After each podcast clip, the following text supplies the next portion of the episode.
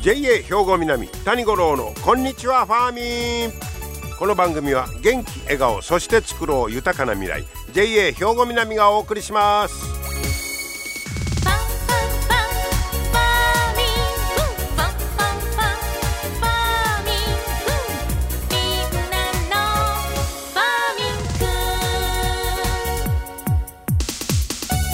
こんにちは谷五郎です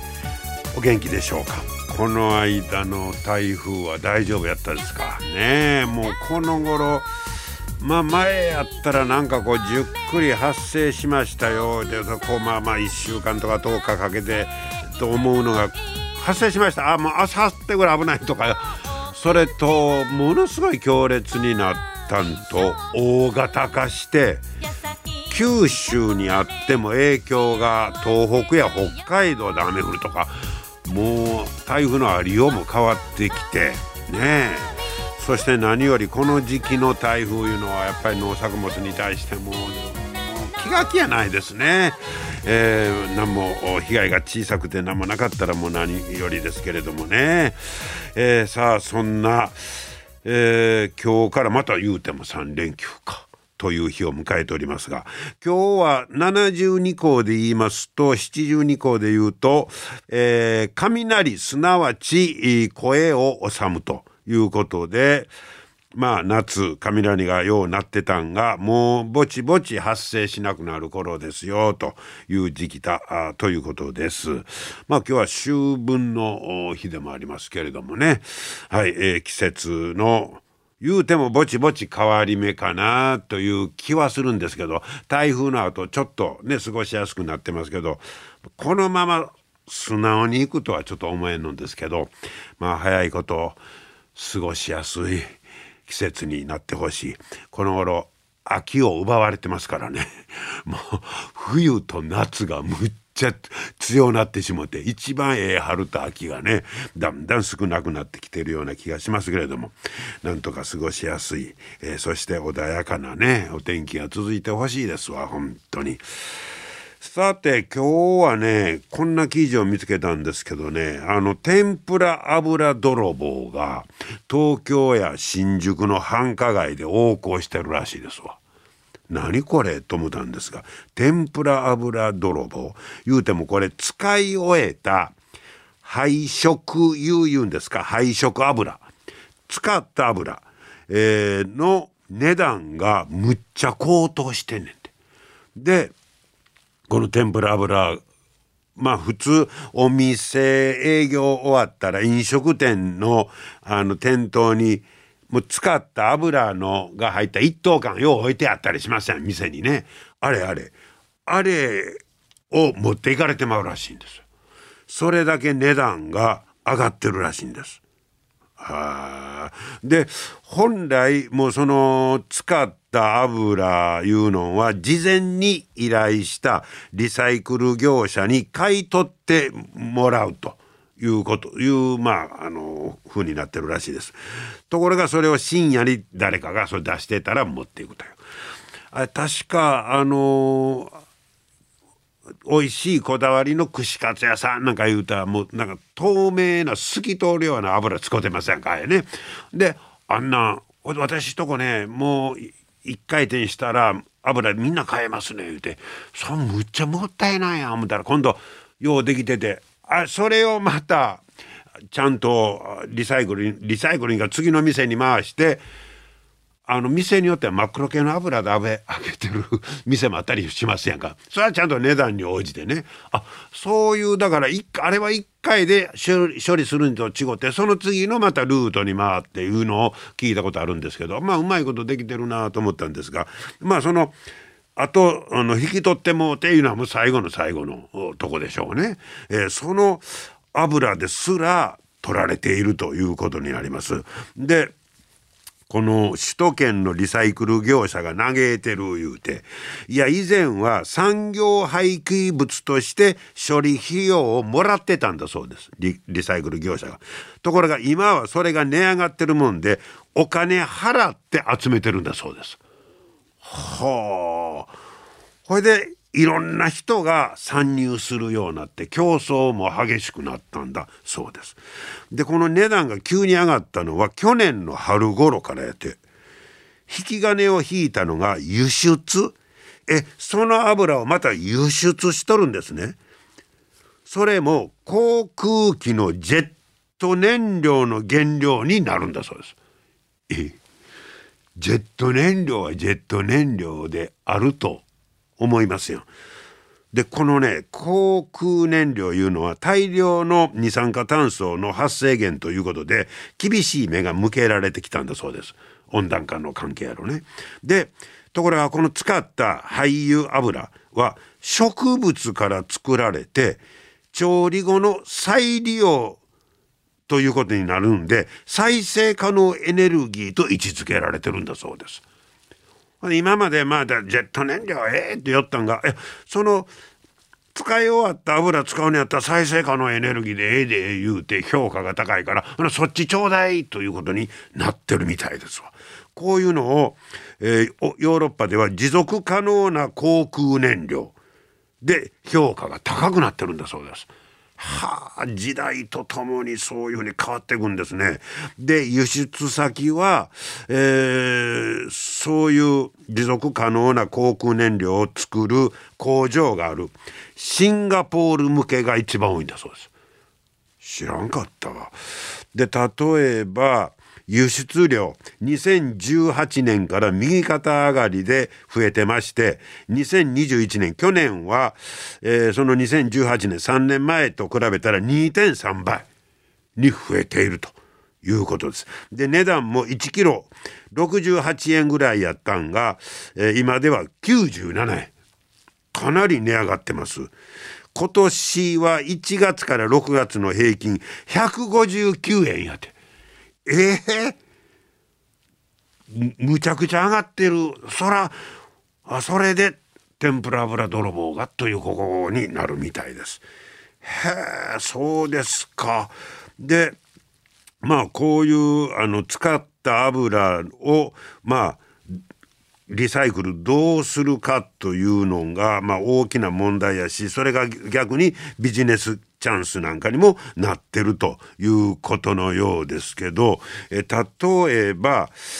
えー、っとねオイルリサイクルいう会社があるんですがここはね全国で、えー、300の拠点でその油の回収をやってるんだそうです。でここの社長さんの話によるとスーパー1店舗で集まる廃油油、えー、は月間300から400リットルそんなの多くないんですね。えー、5600人の人が家のやつを持ってきてる。そういうやつですわ。で、ボックスの設置でを申し出るスーパーが絶えないんだそうです。私とこのスーパーを貸してください。そういうリサイクルの油を取りましょう。それなんでや言うたら、その使った油をリサイクルしよう言うてスーパーに持ってきたら結局その人を買い物してくれるって。そういうことでスーパーにそういうあのオイルのリサイクル回収の、えー、缶なんか置いてるところも増えてるんだそうです。でこの需要はこれからも増えるやろ言うて、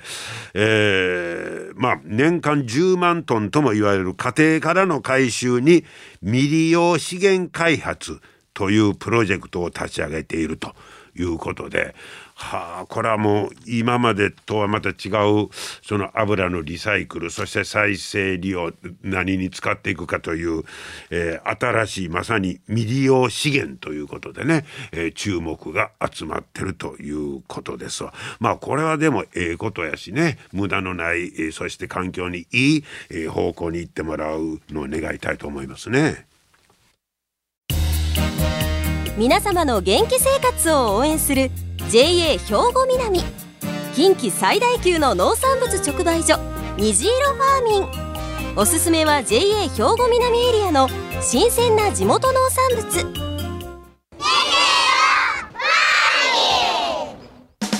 JA 兵庫南は新鮮で安全な農産物の供給。人との触れ合いを大切に地域社会への貢献。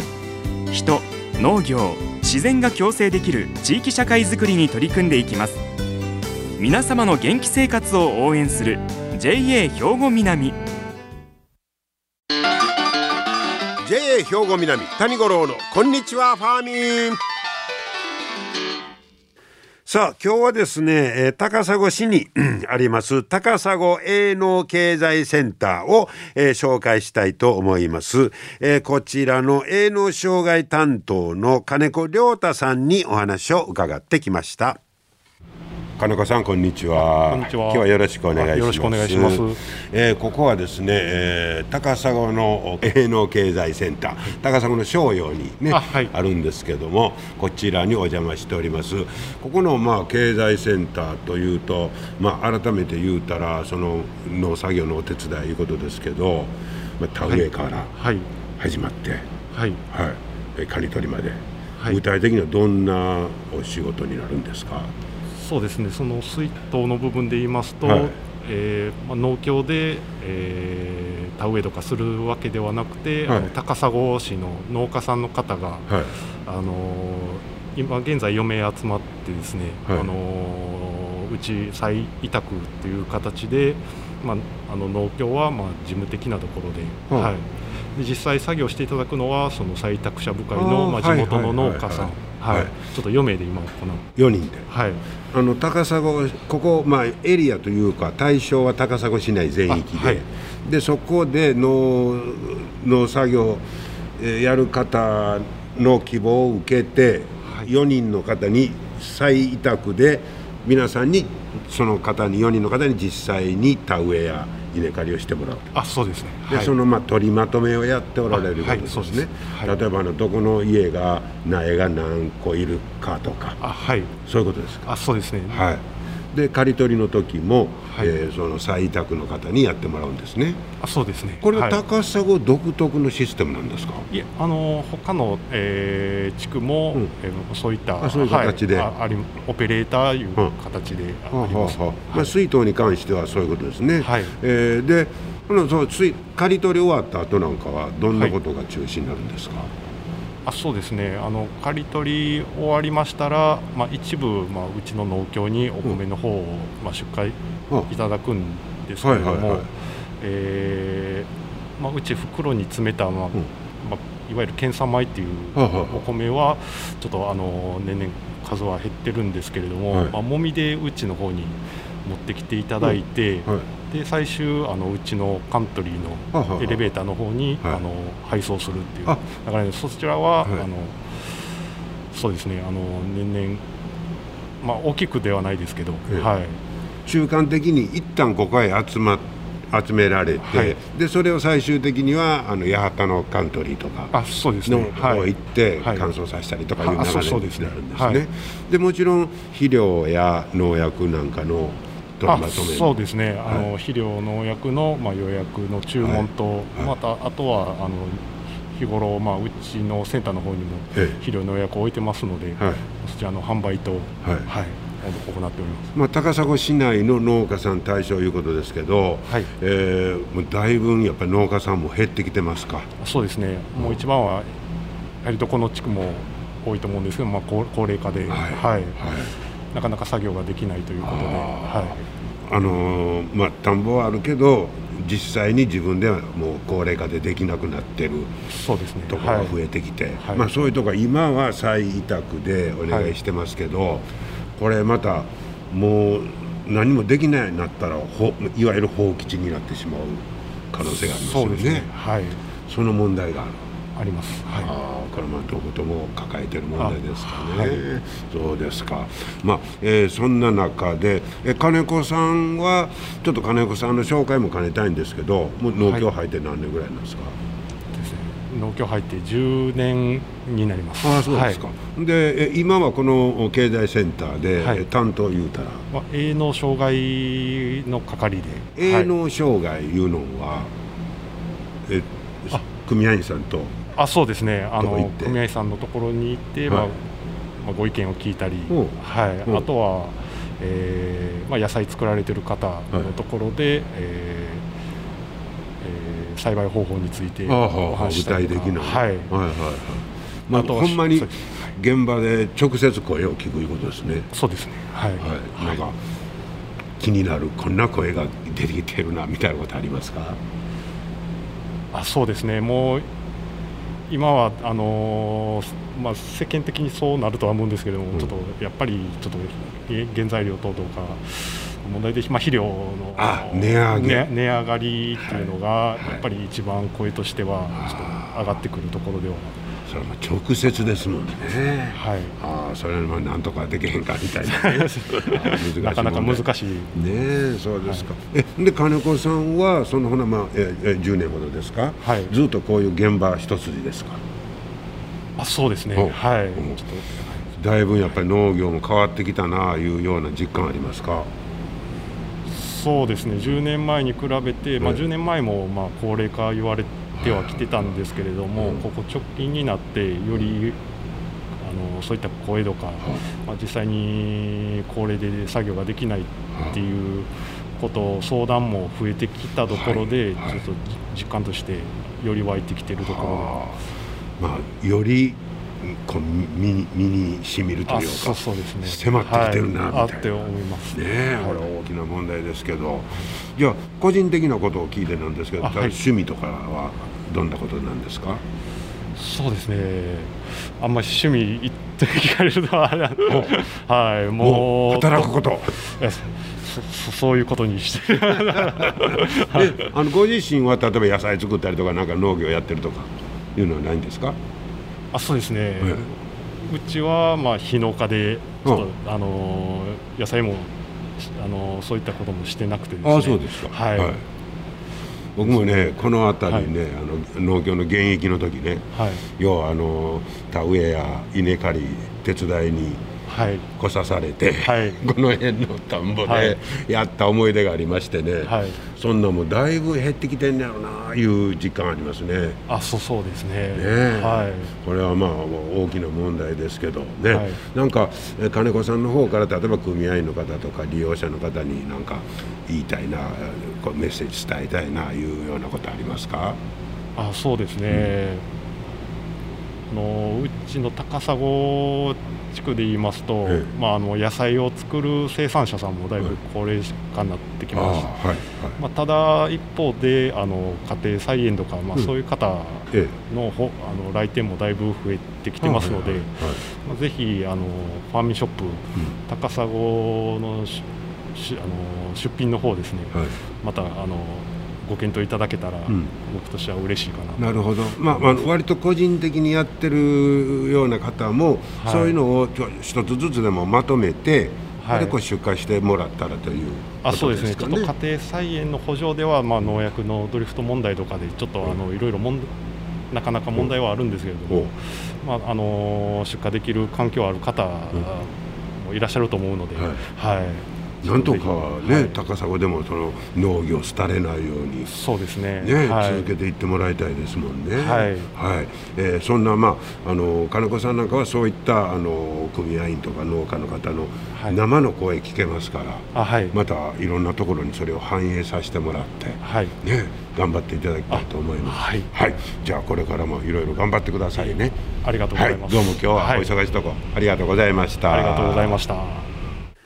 はい、えー、今日は高砂営農経済センター紹介ということで、えー、金子亮太さんにお話を伺いました。まあ、金子亮太さんの紹介も兼ねてという感じだったんですけどね、営農障害という、えー、ですからまあ本当にあの農業をやってる現場で、え、生の声を聞いて、いろいろそういう意見交換とか、え、困りごとのね、意見を吸い上げようということで。まあほんま農家の方もいろいろまあ農家の方に限りませんがいろいろ値上げなんかはね大変ですわね。そしてまあ高齢化ということもあったりそれでまあこう再委託とかいうような形が取られたりもしてるんですけれどもね、えー、またそんなお困りごととかね、えー、相談があったらと、えー、高砂営の経済センターの方もねご利用いただければと思います。今日は高砂営農経済センターご紹介いたしました。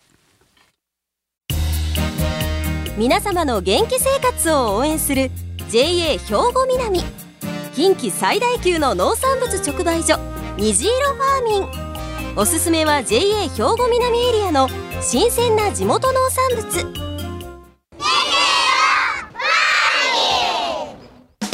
ー JA 兵庫南は新鮮で安全な農産物の供給。人との触れ合いを大切に地域社会への貢献。人農業自然が共生できる地域社会づくりに取り組んでいきます。皆様の元気生活を応援する JA 兵庫南。JA 兵庫南谷五郎のこんにちはファーミン。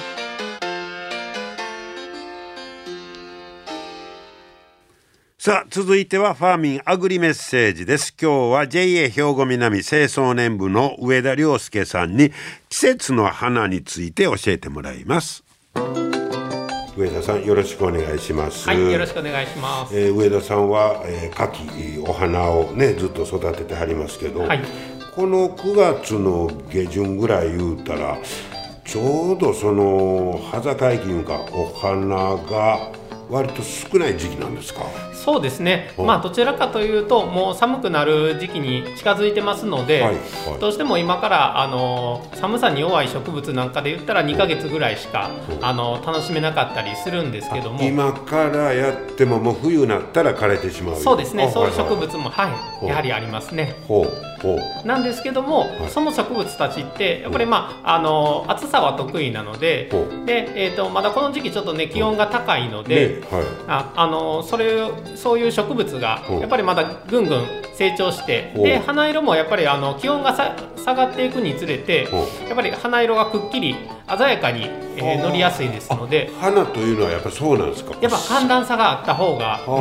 ー色が鮮やかになっていく。そうですね。ほうほうほうほう。にはなりますので、まはあ、どうしても寒さでねあのやられてしまったりするんですけどもそういうまあちょっと花色が鮮やかになる植物っていうのをちょっと選んでもらったり。はあ今の時期。そうですね。はあどうしてもちょっと種類が減ってくるんですけどまあ今の時期ならではのものも結構あるということですか？そうですね、うん。はい、例えば、まあ、うん。サルビアサルビアであったり、サルビアはいはい。はい、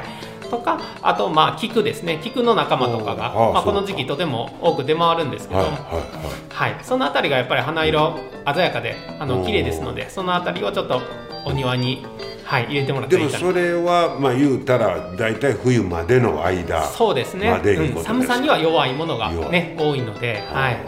で普通お花好きな人いたらやっぱ春と秋。うん、というイメージがねやっぱあるんですけど秋にどうしてもその寒さに強いものをあのお庭に入れがちなんですけどもやっぱり秋は秋でその寒さに弱いけど先ほど言ったように花色が鮮やかになるものっていうの多いのではい。そのあたりをちょっとまあ入れてもらってチャレンジしてもらってもいいかなとなるほど、はい。ほな思いそのあんまり裸息ができずにそうですね。ずーっと楽しんでもらえる、はい。で逆に言うたら春の前なんかもそうですか、春の前なんかもそうですね。同じような感じでね、はい。うん。ほなまたそれに適したものもあると。ということですね。なるほど、はい。でできたら年中楽しんそうでいたですねはいだければ、一年中。はい。楽しんでもらえたら、ね。はい。ありがとうございました。ありがとうございました。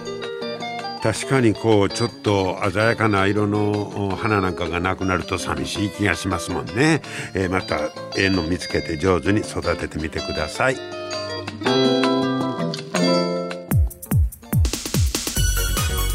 はい今日も最後までお付き合いいただきましてありがとうございました。まあ先の3連休は台風で大変やったですけど今度こそねいい連休にしてください。